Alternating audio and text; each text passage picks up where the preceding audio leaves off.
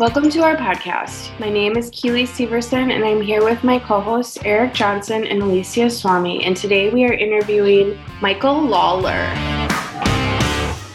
Hello, everyone. I'd love to introduce you to Home Cleanse, formerly known as All-American Restoration. They are the first and only remediation company in the country specializing in remediating mold for people with underlying health conditions or mold sensitivities. They've quickly become the most recommended remediation company from doctors and mold inspectors nationwide. Visit them at home cleanse dot com. Hello everyone, Alicia here. One of the most common questions I receive from our audience members is this: who can I trust to perform a thorough mold inspection of my home? The Mold Guy performs mold inspections specifically for individuals who require a much higher standard of care owing to your complex health concerns like C I R S, Lyme, C F S, autoimmune issues, and more. Their testing and inspection process supersedes all current industry standards on purpose, making them thought leaders and disruptors in an industry unwilling to change old and outdated paradigms. Book your complimentary phone consult here at the mold guy inc dot com slash connect. That's the mold guy inc dot com slash C O N N E C T.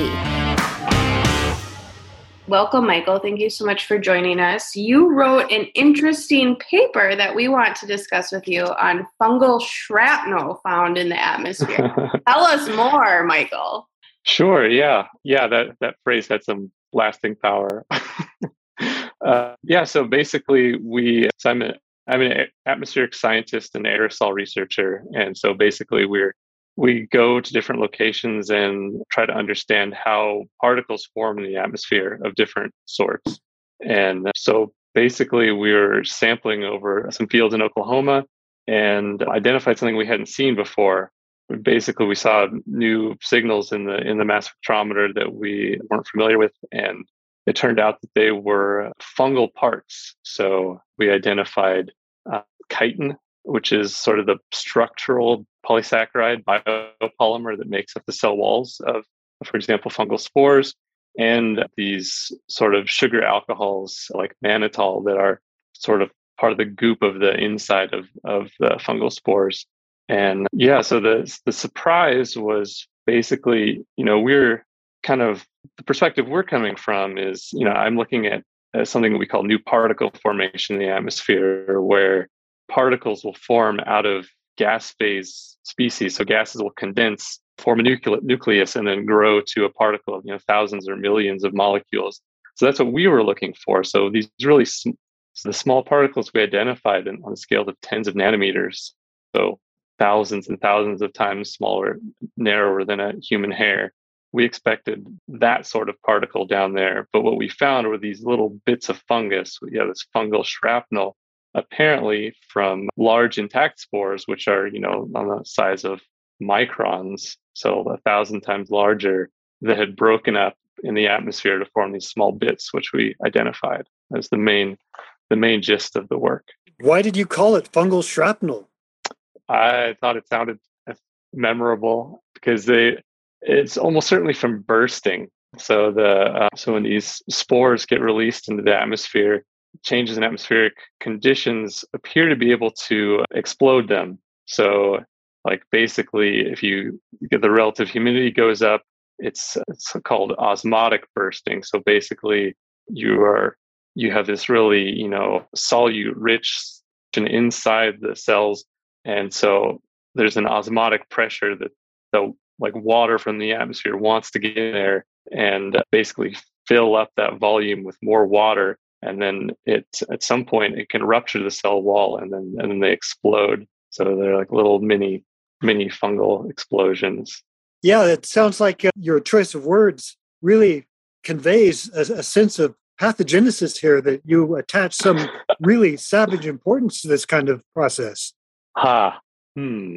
I, I hesitate to speculate on the pathogenicity at this point. So we, what we know is, as far as the identity of these of these particles is that they were fungus. So that's that's about the extent of it. So that there's not not that many other materials that have both that chitin bit and the the sugar alcohols that sort of clued us in that that's what it was. You know, if it were more plant matter, we might expect some something more like cellulose as a as a structural bit.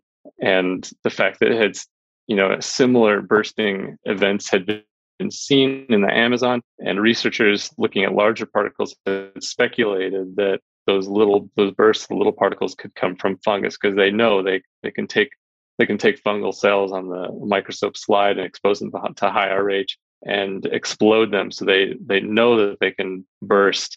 But our study essentially identified that, yes, that's really what these little bits of material are in the atmosphere sometimes, is is broken up fungus. But we don't know anything about the the genera or species or any other compounds that might be present in there, you know, are whether this is something that has mycotoxins or not, the, the particular species that burst. We don't know from from our study. We, we didn't have that kind of, you know, precision or ability to detect those sort of trace trace com- components of the of the fungus. Well, it sounds like this dovetails perfectly with Kawasaki's disease. One of the peculiar observations about this strange disease in Japan, typically among children, where they have this horrific immunological response to some unknown agent, they've narrowed it down a little bit, but the main thing they've discovered was that Kawasaki's disease is associated with dust clouds from China, and yet the it's where the dust settles, not where it originates, that this immunological response to Candida species has been observed. Have any Kawasaki's disease mm. researchers co- contacted you? No, not yet. That's the first I've heard of Kawasaki's disease. The famous virus hunter, Doctor So Ian the... Lipkin, took note of that, how peculiar it is that this immunological response is where the, the atmosphere, the dust, these particulates settle, mm-hmm. but not where they mm-hmm. originate. That's interesting. So the, the the suggestion is there's some sort of atmospheric aging process that matters for generating this immunological response. Yeah, some sort of nucleation process in the upper atmosphere that turns something that is a macromolecule into a nanoparticle. Ah, hmm. Well, let me think about that. So, so the what is is it a presumably some sort of protein that is the actual agent that uh, affects people immunologically? They haven't narrowed it is down. That known? Yet. It, mm-hmm. They've they've said that it's associated with some kind of products of from yeast and smuts and Candida. So they got as far as saying that it's fungal in nature, but they don't know if it's proteins or the structure or the beta-glucans or what. Mm-hmm. But it's mm-hmm. just incredibly okay. amazing that you wouldn't have the disease where this substance emanates from, and it isn't until it goes through the upper atmosphere and then falls on Japan that it creates this type of illness. Mm-hmm. Yeah, that's interesting. So I, I don't know if I would jump to nucleation, a nucleation process necessarily. I mean, I could imagine also like oxidation in the atmosphere could could break down parts of parts of the, the organisms, release release what's in there. Yeah. Well, it does seem to be associated with the shift from macromolecules to nanoparticle size, but beyond that, we're not quite sure what's going on. So the The macromolecules are present as part of the structure of the, the organism, right? They're in there already. So, the, I mean, so the nanoparticles, I guess you're thinking are are somewhat larger than the macromolecules. Oh, I'm thinking that the macromolecules, the bundles and clusters and aggregates, the fragments, the spores that are all going up into the atmosphere are somehow breaking down and descending in a more pathogenic nanoparticle form, which can go deeper into the lungs, into the blood, and even penetrate the blood-brain barrier. Okay. Yeah, I guess when I think of I think of macromolecules on like a similar scale to nanoparticles size-wise, I'd say like large large particle like organism fragments could break down into into nanoparticles. Yeah, I think that's yeah definitely definitely a possibility. I think that's I think they show that for the you know this, this idea of like the thunderstorm asthma. That yes. the, you know, this is you bring you bring particles up. They're exposed to higher R H conditions where they're more more likely to rupture, and then you can have a downdraft where you where you you have these ruptured smaller bits that might be um, yeah more generate more of an aller- allergic or, or patho- pathogenic response. So something. Yeah, the, the antigens in thunderstorm asthma, they go, well, we know what it is, and yet why doesn't it cause the same kind of illness until after it goes through the thunderstorm process? Mm-hmm. Right. Yeah. This, the the breaking up process is definitely your expand. If you have, you know, a single several micron size spore, I mean, you can break that up into thousands of uh, nanoparticles. I think I just read an estimate about maybe like on the order of a thousand droplets for the breakup of of a pollen, as an example. I think I read that today. So yeah, I mean, a couple orders of magnitude more particles, so that and that are smaller, that could potentially penetrate deeper into the lungs. So it's, I mean, that is definitely plausible that that's, that that processing is important to generate some of these responses. I think that makes sense. And yet, even with the reduction down to nanoparticle size, the pathogenesis is so striking. I mean, the immunological reaction, like comparable to a Stevens-Johnson reaction. So some, the immune system goes absolutely ballistic for reasons unknown. And now I'm not a chemist, mm-hmm. but, you know, I've read a little bit and I've got a bit of an imagination. And I've been reading about chemical conversions with a halogenated alkane reaction, substitution reaction, where you can actually add an atom to an existing molecular structure and completely alter its pathogenesis. Mm-hmm. So is it yeah, possible that in the upper atmosphere, the combination of ultraviolet light and the chemical reactions that are taking place in that milieu are somehow causing this kind of substitution reaction process? It's not crazy. Yeah, I mean, the I, molecule, bio, you know, biological, biogenic molecules that get into the atmosphere are almost certainly going to be oxidized. You know, they, they're in a more reduced form in your body, in your body in general, and then the, at- the atmosphere is an oxidizing environment, whether it's an O H radical formed from water vapor and ozone, or whether it's a chlorine radical formed from chlorine in the at- upper atmosphere. But given enough time, if if a if a, mo- a biogenic molecule persists in the atmosphere, it's going to be oxidized. The extent to which it's going to get substituted, if you're going to get like halogens like chlorine at- adding in, that depends, versus, you know, just breaking it up into smaller smaller molecules, that depends on the on the structure, the bond structure. But yeah, of course, you know, every molecule that if it's exposed to atmospheric oxidants is is going to be oxidized in the, in the atmosphere over time. So it, they can certainly undergo changes. The question is just whether, you know, what's what's most likely, that they break down into into smaller smaller bits that may be maybe less harmful, or that they something else adds on that initiates some new biological effect when, when it contacts somebody. Yeah, both seem possible depending on the well, molecule. Nanopathology suggests that the uh, reducing down to that that scale can make a molecule far more harmful, because it has a surface energy that allows it to penetrate the defenses in our lungs, actually go right through the blood, and somehow mm-hmm. escape all the mechanisms we have to remove this and eventually get into the brain. Mm-hmm. Yeah, right. Those small, yeah, the nanoparticles have uh, fascinating properties. Yeah, I uh, your article really caught my attention, because I've been fascinated by the idea of something going up into the atmosphere and then coming down more pathogenic ever since the nineteen eighty-five Lake Tahoe mystery illness, which you know today by another name, chronic fatigue syndrome. Mm-hmm.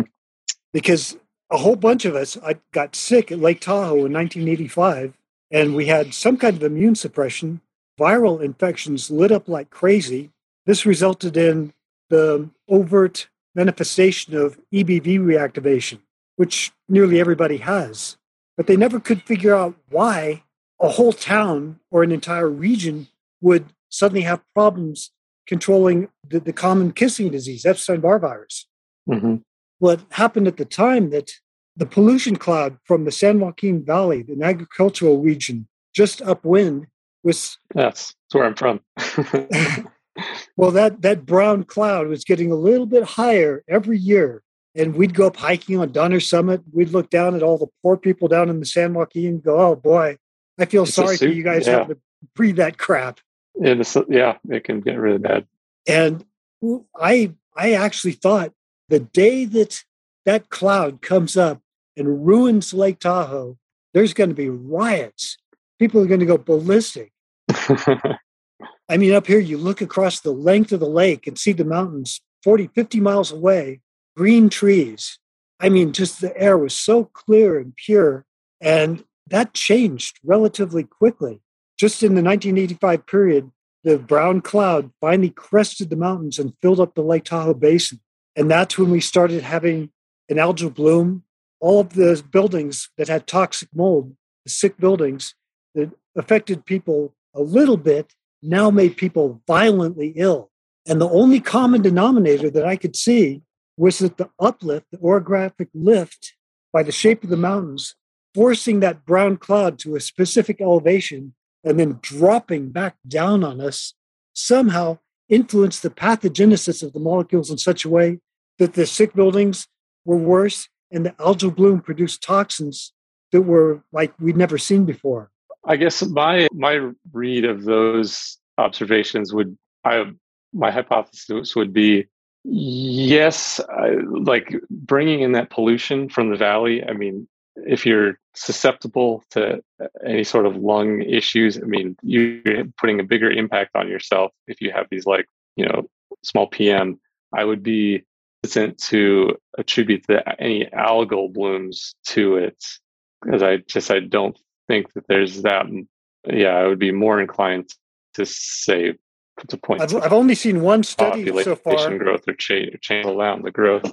But somebody actually did a study where they tried exposing algal bloom cyanobacteria to nanoparticles, and it grew more luxuriantly and put out more toxins. Huh. So this is all pretty groundbreaking stuff. Hmm. Make note of that. Do you know Professor Anthony Wexler from U C Davis? Uh, not personally, but somewhat familiar with their outwork. His work is, is pretty, it sounds like fun. He's got a van that it's got loaded with sensors that can that are very accurate, that can detect nanoparticles. And he drives his van all over the place looking for nanoplumes. Mm-hmm. Interesting. That's pretty cool. So he goes all over California, all over the place with this van, mm-hmm. and he finds these nanoplumes, and he doesn't know what the source is. What's producing these nanoparticles? Why is there such a high concentration in certain areas? I mean, you can actually trace it by doing a grid pattern down to where the source is, so you can find the location pretty easily. That's very simple. But what's producing them? That remains a mystery. Um, well, I read I read years ago that if fungi are exposed to the constituent elements, certain metals, the, the base substances of certain types of human-produced pollution, they can produce nanoparticles. For instance, aspergillus is very good at producing silver nanoparticles. They can actually use it in, in the production of silver nanoparticles. Huh. So it seemed to me that fungi were an extremely good suspect as a source point for nanoplumes. Uh-huh. Yeah, I mean, I would, I will say that the, yeah, sort of the default, the default view on seeing nanoscale particles in the atmosphere, so like less than one hundred nanometers, is that they formed out of oxidation of gas phase molecules and nucleation of small particles into bigger particles, you know, from things like sulfuric acid, ammonia, from reacted organics that come from trees, or or even from, you know, anthropogenic sources.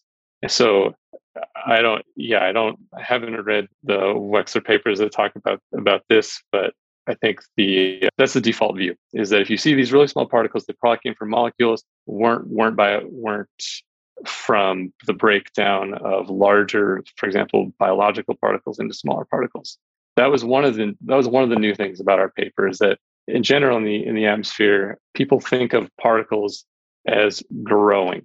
So it's it's unusual when you identify particles that are really small that didn't come, didn't grow up from small sizes. That's kind of new thinking. So I think it's for me, it's still open how frequent that sort of thing is, that you could break down particles, for example, from larger biological particles. But the production of nanoparticles out of the gas phase, out of molecules, individual molecules, is well documented. And I wouldn't, you know, there's been, I've been involved in this work for several years, and people have been doing this for a couple of decades. And, and that, that science is fairly well established now, at least that that happens. But are there other pathways to make nanoscale particles in the atmosphere that we're still discovering? I think our paper shows yes. So I think I think that's, yeah, it's, that area is still open, how frequent that sort of thing occurs. Well, when I put your information together with mine and the observation of Kawasaki's disease and thunderstorm asthma, it, it seems like it's a possibility that nanoparticle production from fungi is being lofted by these storms, goes through some kind of conversion, some kind of process where they come down more pathogenic than when they went up. Well, that, I mean, for that, I would, I would point purely to, to the size change. That's the easiest explanation to me, is like big spores go up into the clouds, break down into, into small bits, and then the small bits are, have more of a, a pathogenic effect. To me, that's the most straightforward hypothesis, is that the, the breakdown is, is what's doing it. But so I think the, it's also possible that you have reactions occurring.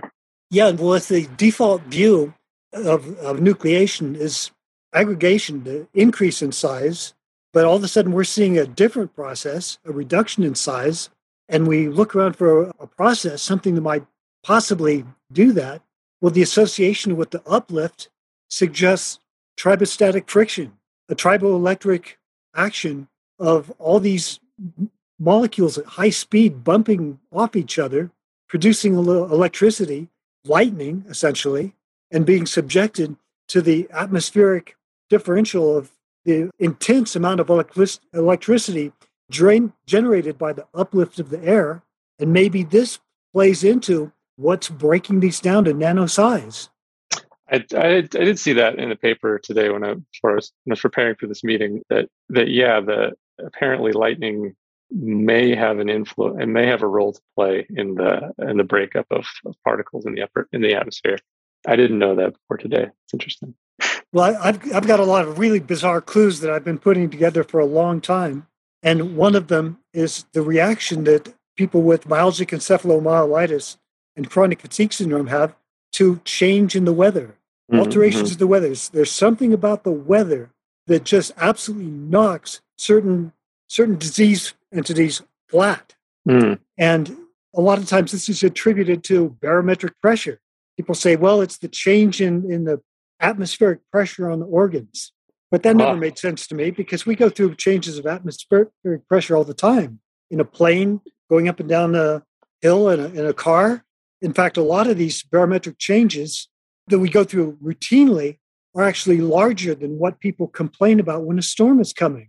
So maybe what they're overlooking is that the barometric pressure was just something that went along with the package, but it's really the electrical activity of the atmosphere that's creating this this effect. Yeah, well, yeah. Whether it's the electrical atmos- aspect or the like, the uplift and cooling and R H increasing, yeah, I would definitely point more to the weather that's associated with the change in the barometric pressure or the, the atmospheric motions than to yeah squishing the organs.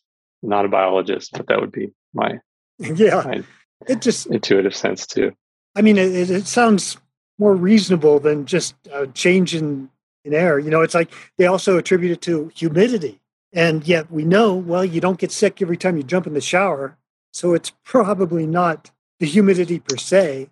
Right. Yeah. It's it's a combination of things that you, you make. Right. You have some sort of combination of elements that it's hard to, hard to, you can't isolate them. Or if you do isolate them, you don't see the effect. But when you have the, the common elements together, be it, you know, high R H, thunderstorm, rain, maybe the right season. At least in the case of Oklahoma, there's definitely a seasonality to the to these release of, of biological particles from the from the surface. So yeah, once you have all those ingredients together, then you know, that's what gives you a, a, an effect. At least we can see by this discussion that to understand a phenomenon like Kawasaki's disease, one has to know more than just it's an illness in Japan. You have to know how it moves.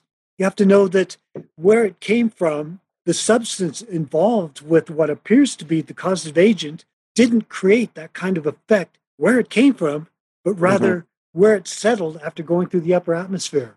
Mm-hmm. Yeah, I'm gonna I'm gonna read about that after after we talk. That's very interesting. Fantastic.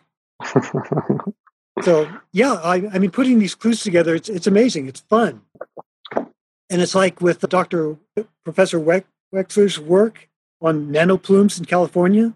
Wouldn't it be cool to isolate the source points? Go to where we know these plumes are coming from. Take samples and see if we can't find nanoparticle production or increased nanoparticle production in microbial colonies. Mm-hmm. Yeah, there's a lot, lot to unpack there. I mean, so for that, that may be that you have an inc- imagine that you found that. I mean, imagine that you discovered that if you have, like, for some reason, maybe you have a, a, a bloom of a microbial bloom somewhere. Maybe there's on a natural lake, or for some reason you have a huge increase in, I don't know, whether it's the plankton or the bacteria, something grows a lot. And then you associate it with an increase in, in nanoparticle formation in the atmosphere. So you have kind of, you still have the two pathways to, to think about. One is, is it that they released a bunch of gas phase volatile organic compounds that were oxidized in the atmosphere and went the traditional route, formed small particles, you know, maybe with the combination of some pollution or other things that are present in the atmosphere, and grew grew particles up. And then those particles are going to have a certain composition. It can be a lot of oxidized, you know, high, a lot of oxygen, organic molecules, probably no no biogenic toxins or anything like that. It's just going to be stuff that was chewed up in the atmosphere and glommed together. Not to say that they couldn't be irritating to someone who, who breathes them, because they're small particles and they can leave your lungs, and they may still have a have an effect in there. But then the other pathway that you're looking at as well is there also the release of some biological particles that are larger that then are broken down in the atmosphere to small particles, in which case on that pathway, maybe you do you do actually have bio, real biogenic molecules in there. So if there are, you know, toxins or, or yeah, toxic molecules that are present as part of those original biological particles, then they might be in there. And if you breathe them in, that'll have its own its own effect. So I see two, even observing that, I would see two possible pathways with two inferences about what sorts of materials are actually going to be in those particles. They'll, they'll be different for sure. But at least knowing about the mechanism, there's a starting point for further research. We know, we have an idea what we're looking for. Yeah, no, no, that's, if that would be... It's always interesting to find. I mean, so we're other work that I've been involved in is looking at particle formation over the oceans. And so there's there's definitely evidence that the first pathway that I that I mentioned occurs, that you have, yeah, if you have a strong biological production, there there are certain some compounds that that ultimately come out of plankton, you know, plants, floating floating microscopic plants in the ocean, that do lead to particle formation. So in the in the sort of anthropogenic urban atmosphere, a lot of particle formation comes from sulfuric acid. So like, you know, we have we burn things, sulfur dioxide comes out. When you oxidize sulfur dioxide in the atmosphere, it turns into sulfuric acid, which is highly condensable. It doesn't want to be a gas. It wants to condense in the particle phase. And interestingly, over the ocean, there's kind of a, a similar pathway. It's not We're not, it's not from burning stuff, but it's from the release of this compound called dimethyl sulfide, among among other sulfur-containing compounds. But it's another pathway for sulfur to get in the atmosphere, oxidizes and makes sulfuric acid, which can condense, you know, it wants to be in, in the sort of particle phase and form new particles. So they're definitely, and that's, that production is, is bio, you know, it's from, the dimethyl sulfide comes from biogenic sources. So it is, it's a pathway that we know about over the ocean, that you produce small particles from biological activity and release release of, of trace gases. So the extent to which that happens in from, you know, like microbes in other locations, yeah, I don't know if we know much about that over the land surface, I would say, or or lakes. I, I take it you're a great fan of the, the London fog, the Great London Fog incident. Fan, I mean, yeah, we we certainly certainly learned about that. Sounds yeah, like a why bummer. Was it so pathogenic? I mean, for a short time, it was absolutely deadly. Oh, that I don't know. I don't so know. They attribute the the London fog, the incident where so many people, thousands of people died, to a sulfuric acid formation, an inversion effect, where somehow the atmospheric conditions were just right to concentrate all the particulates and create this sulfuric acid soup. But okay. Why did it happen so viciously? And why hasn't it happened on anything like that scale since? Well, I mean, our fuels aren't perfect now, but we're using less sulfur than we were back then. I suppose, I don't know when this occurred. I mean, I thought I was thinking just about London fog, smog oh, in, uh, in general. But yeah, there um, was there was a famous event where all the conditions really conspired to cause. In fact, I, I can't remember when it was. It was a long time ago, but it actually influenced a reduction in coal burning because they go, mm-hmm. wow, we, we've got to do something here. We're going to all be so sick that London will be in, uninhabitable. Mm-hmm. But yeah, I mean, just, our, our, I was, yeah, I mean, we were using way much, way less sulfur now in, in fuels than, than we have in the past. So I guess we can cut this out if we need to. But one other thing that's been bugging me is people talk about chemtrails. The idea that evil conspirators are flying airplanes around, leaving white clouds of toxic killer substances to depopulate the planet to make it a utopia for the survivors. Or or pick your particular goal, but yes. Yeah, it's like, that seems a bit far-fetched. First of all, it'd be very difficult to get away with it. I mean, hiding stuff inside airplanes is not easy. Yeah, I mean, there's so many problems with that.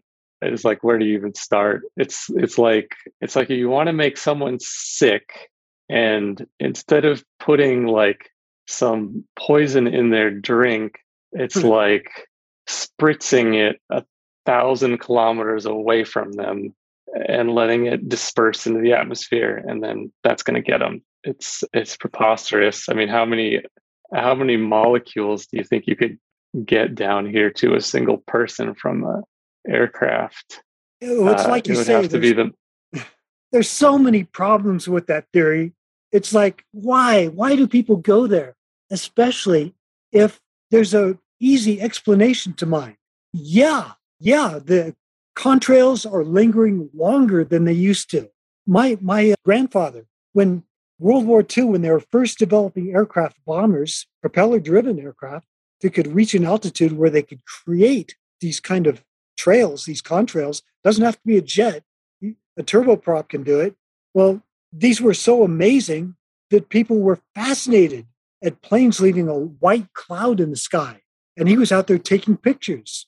But these things, they didn't typically last for a long time. They dissipated fairly quickly. And they did seem to act differently than today, where a plane goes by and it will form a cloud that drifts off. I mean, it disperses and it blanks out the entire sky. So isn't it possible that what we're seeing here is simply altered effects of nucleation by the different kinds of particles that we put into the atmosphere? Hmm. I mean, the I'd say the, the the controls on when there are going to be contrails or not are pretty much, I mean, the, the particles they're forming on are what are the exhaust from the aircraft. I mean, I, I think that what what other background particles may be around are way less important than the particles that are actually being delivered by the aircraft from combustion to the atmosphere right then. I think that's what's, that the droplets are forming on those particles. And whether whether those have changed in composition much over the years, I mean, certainly I can imagine jet engines have changed in their efficiency over the past several decades, and it might change the size of the particles. You know, big, bigger particles, it's easier to get water to condense on them. Small particles, it's more difficult. So changes like that could have an effect. But really a huge effect is just the atmospheric condition on a given day. I mean, for a given aircraft flying on a day where, you know, you have like just a little bit more water vapor in the air, you could have a contrail versus not a contrail. So I mean, you'll see, you'll see sometimes big jetliners, ooh, big old contrail. Sometimes you'll see a big jet, at least here in Colorado, where it's, you know, it's pretty dry sometimes. You'll see those jetliners fly by and not make a contrail. So that's, it depends. It's, the atmospheric you, conditions are pretty important. Have you ever studied the Sierra Wave, the lenticulars over Lake Tahoe? I have not studied them. I, I've definitely observed lenticulars here, not, not in the Sierras. Well, directly over Carson City, there's something called the Sierra Wave. It's a great sailplane soaring site because the hmm. basin, the way the prevailing wind hits the mountains, it causes an oscillation of the airflow. So the initial mountain range causes a orographic lift. The air is deflected up at a, a sharp angle, goes into the basin, drops down really fast. I mean, vertically, just absolutely vertically. And then that upwelling bounces back up again on the downwind range and causes a, a wall of air for the air behind it. It it runs into this upward deflected air, has to go somewhere, goes straight up. So they set sailplane soaring records here by capitalizing on this Sierra Wave lift formation. Mm-hmm. But as an atmospheric mm-hmm. phenomenon for studying the particles, it's ideal. I mean, it's it's incredible because here we've got something that is causing more or less the ultimate in vertical with without a thunderstorm present. It's the next best thing. Sure, yeah. So uh-huh. Uh-huh. that's kind that's of interesting. What, and my thought was that these particulates, if subjected to that kind of upwelling, not only could they be altering their characteristics in such a way as we see with Kawasaki's disease, but this could change the rate of nucleation in such a way that it would scrub the air. In effect, it would cause all the crap, the volatiles, the acid acid rain, essentially, to form in one particular area and precipitate all the crap that it scrubs out of the air in one very small location. I agree with you that, yeah, it's, it's an interesting test case for looking at the at what can happen to particles that are directly lofted and maybe under conditions where you don't have this R H increase like you have with a thunderstorm, and rather you'll have, it's going to get drier over there, air air going up and, and water more likely to precipitate out without without having that uplift bringing up more more moisture like you get in a thunderstorm. But you're wondering if it might be performing a useful service by removing stuff from the atmosphere in this region. Or um, not so useful if you happen to be under it. Uh-huh. Yeah. Yeah. I don't know how to think about that. So yeah, what what is what would you wish for as an atmosphere for atmospheric cleaning? I mean, you have really the best atmospheric cleaning is is rain. You know, that's if nothing, you know, the the pollen, fungal, thunderstorm asthma stuff is the sort of weird exception where the storm is more generating problems in some in some ways rather than fixing them.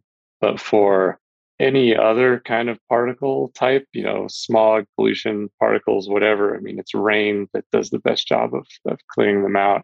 So in the, I would say, you know, if you have this strong uplifting situation or graphic uplifting situation where you don't, you're not generating rainfall in general from that, you're, yeah, you're going to basically pack on, you'll pack on whatever oxidizable stuff onto the particles that are there. They'll grow bigger.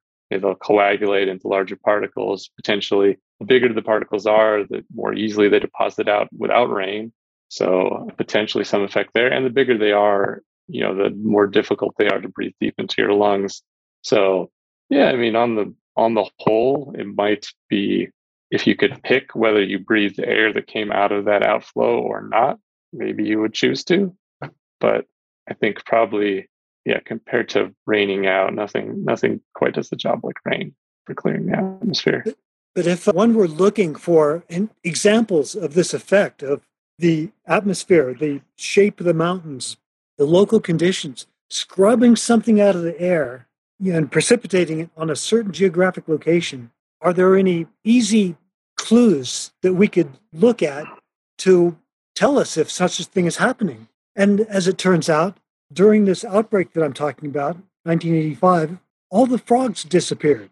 The frogs just absolutely vanished.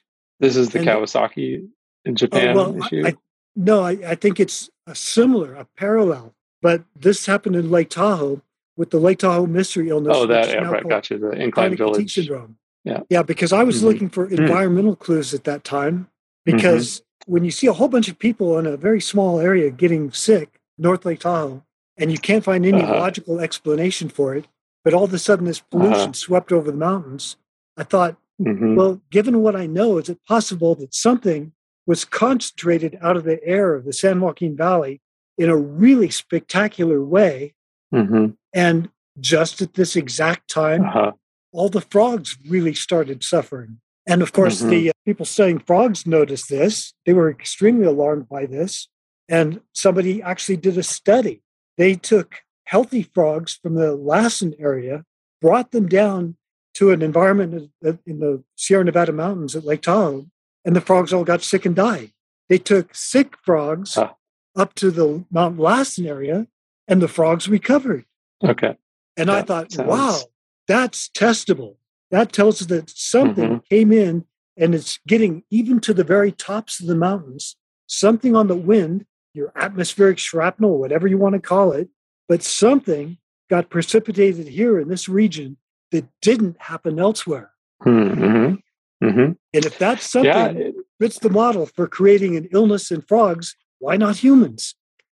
It's an interesting hypothesis. Uh, yeah, to me, it's that sounds like it would need a almost like an atmospheric case study, because when you tell me like about air, you know, air tends to disperse, right? I mean, it's it's kind of rare to think of like, you know, some pocket of air, like for example, the if it gets if it gets lofted really high, so if it gets lofted, it's going to have a tendency to, you know, dissipate, and it's not going to come down in one place most most likely. So it's a So I don't. I think I would think of it differently than the the sort of lofting hypothesis. But as far as yeah, I guess I guess what I would say, if if your hypothesis is that you got a special case of San Joaquin Valley pollution in the Lake Tahoe area that drove this, I think it would have you'd have to look at, well, you know, maybe how frequently did that pollution, you know, crest over in, you know, over some over some time period? Did it did we get to a point where now it's happening with regularity and it didn't before, and like that was like the switch that turned? Or was it like there was this one particular event that that was yeah remarkable in some way, whether it be like the source regions it passed over in the valley, or the uh, It's just my question would be: was it some really special atmospheric case that drove that could have driven this, or did did transportation, the air transportation, transport times and conditions change like over time? Like, did you have like almost no events where this pollution got up, and all of a sudden you have have more events? I think that would be the way I would try to start testing that hypothesis. Is this it'd be I mean, it would be like well, a sort of at- atmospheric reanalysis. Yeah, if, if there's different properties of nucleation at different altitudes, we'd have a stratification of this effect. So my working hypothesis is that up at the top of the pollution cloud, there was a stratification of this highly concentrated form of a particular type of nucleation that drained, that rained this type of toxic crap down on us, and that over time, as the pollution cloud got higher and the microbial ramifications of this toxin reverberating through the entire environment and upsetting all of our ecological balances, it sort of went back to an equilibrium where the toxic effect is not so pronounced, still here to a certain extent, but nothing like the sudden impact of when the pollution first crested the mountains. Mm-hmm. Mm-hmm. Mm-hmm. Yeah, I, yeah, it's an interesting hypothesis. It sounds difficult to test. I mean, the I'm curious about the. So that, that seems like sort of like in the past, it would be difficult, almost difficult to find the answer. I mean, it sounds like study of, you know, do you have measurements of of like lake water quality over, you know, X time, and and do you have those like the uh, like the transport the atmospheric transport over time. I mean, that that's kind of knowable. Yeah, actually we do. Yeah, the Tahoe Environmental Re- Research Center that monitors the lake quality, the algal blooms. Mm-hmm. They've been extremely concerned about this since that time. And they've been taking daily, daily measurements. And interestingly mm-hmm. enough, at the time, there was an intense clouding effect of the water. In fact, people were panic-stricken about what was happening to the lake. The clarity was mm-hmm. dropping so fast. They're going, within a short period of time, this is going to look like a green, mucky lake. Mm-hmm. And yet, a couple things have happened recently. Yeah, we've tried to reduce pollution as much as possible, but the lake clarity has stopped dropping, and the frogs are coming back. Mm-hmm. It, I, I've been watching the frogs all these big. I was very disturbed that that our frogs disappeared, and I wondered, is this going to be permanent? Are we mm-hmm. always, you know, is it always? And no, thankfully, they are returning. So whatever happened, it's it's decreased. Mm-hmm. Yeah. So. Mm-hmm, mm-hmm. Now they, the yeah, researchers just... tell me that we can't go back in time. So even if you have some valid points, it's they won't even discuss it with me. That that is the problem. It's like if you, it's an interesting. It would be nice to know the answer to it. It could inform other things, but I finding the answer. I, I maybe they feel like it requires data that we don't have, and that could be the problem. I'm intrigued by your this the this Kawasaki syndrome. This is something that's this is like a repeated event yeah. that occurs. Okay, mm-hmm. so that's, I mean, that sounds like a place where science can help, you know, as like atmospheric measurements could help if you if you know the source regions for the material and the and the yeah, where the impacts are felt, and you can make observations in both places, then you might get somewhere. That's in the, uh, interesting. Na- National Geographic special, Strange Days on Planet Earth, they talked about the peculiar occurrence of respiratory diseases in the Caribbean, in Trinidad. I mean, formerly the best air anywhere on the planet, and these kinds of lung diseases were unknown. All of a sudden, the kids are coming down with asthma, and they have sick building syndrome, and they've had all kinds of problem with fungus. Mm-hmm. It, it's just taken off like a rocket. And they trace this back to the drying of Lake Chad in Africa. Huh. And this this drying of the lake is putting African dust into the upper atmosphere, crossing the Atlantic. And where this dust race, rains down, it is causing fungal diseases and respiratory effects that are in excess of where this material comes from. Mm-hmm. And they found that the coral is bleaching, the coral is dying, and testing of the health of the coral indicates, of all things, activated herpes viruses and fungal infections, such as the one that they traced directly back to Lake Chad, Aspergillus sedawi. So they say, we have a species of Aspergillus that came from Lake Chad, and we can genetically test this. And now this stuff is growing in the coral, and this seems to be associated with the increased fungal illness in Trinidad. Mm-hmm. Mm-hmm. Mm-hmm. Crazy. Yeah, so thanks to my uh, interest in the upwelling of the atmosphere and the idea that something about moving the air up and then bringing back down rapidly mm-hmm. somehow makes it more pathogenic than where the material came from. This has been on my mind for a long time, so I've been collecting mm-hmm. stories. Yeah. Yeah, that's really interesting. I mean, I, I guess I m- gave my two senses. I think breakup is plausible in at least some cases. I don't know. As far as trans- transport, I mean, in the thunderstorm, it makes sense that things break up. You have up updrafts into wet air and then this osmotic pressure, fine. But this long, long-range transport from Africa to, to Trinidad, what's going to happen? You'll have, I mean, I guess it's, I don't know how moist that air is, maybe less so, and then transporting at elevation could be other could be other processes that, but breakup I still think is still plausible. Maybe not through the like too much water breakup, but but yeah, whether yeah, is breakup it, is it being, or, or or is it being oxidation. Reduced down to nanoparticle form, so it's more bioavailable. Mm-hmm. It's an interesting hypothesis. Um, yeah, pl- plausible. I, so, yeah. I know I've thrown a lot of stuff at you, but basically that's what we do here at Exposing Mold. We're kicking around ideas, trying to think about all these strange things that we're seeing. Mm-hmm. Well, that's cool. It's, I I always enjoy the uh, kicking kicking around ideas, opportunities. That's yeah, you think about things differently for sure if you do that. Wait till Keely yeah. gets going, then you'll really hear some bizarre stuff. You don't want me to tell that story, do you?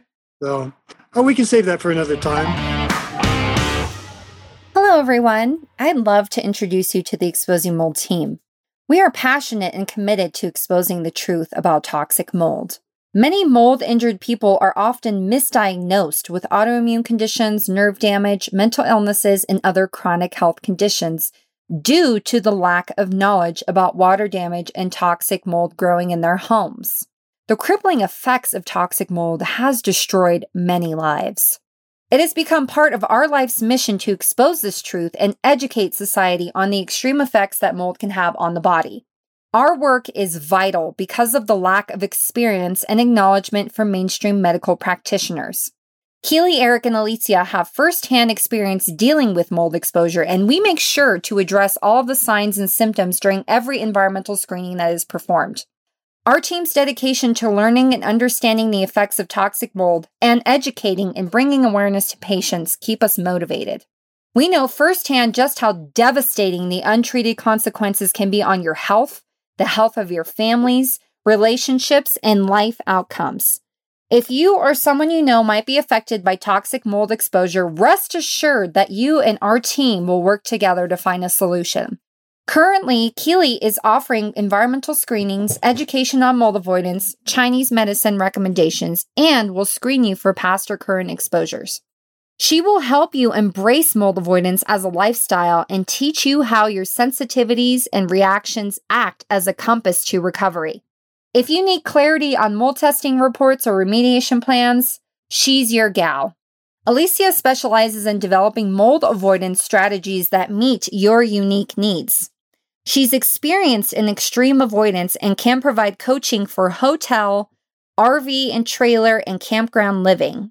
Eric Johnson specializes in provider training, offering mold injury, hypersensitization, and patient relapse prevention education. Book your consult with one of our team members by visiting exposing mold dot com slash consultations. Or you can also join our support group by visiting patreon.com slash exposingmold. That's P-A-T-R-E-O-N dot com slash exposing mold. Thank you, everyone. This has been really interesting. And thank you for engaging us on, on Eric's theory of the effect of what we, part of what we think we see happening with the chronic nature and severe injury of mold illness. What he kind of walked you through was how he came th- to his theory based on the history and partially what he thinks is happening in the pathology of the illness. So this was a great, a great discussion. Sure. Thanks for having me. You gave me some things to think about as well. And uh, yeah, I wish you guys luck in figuring out your puzzles.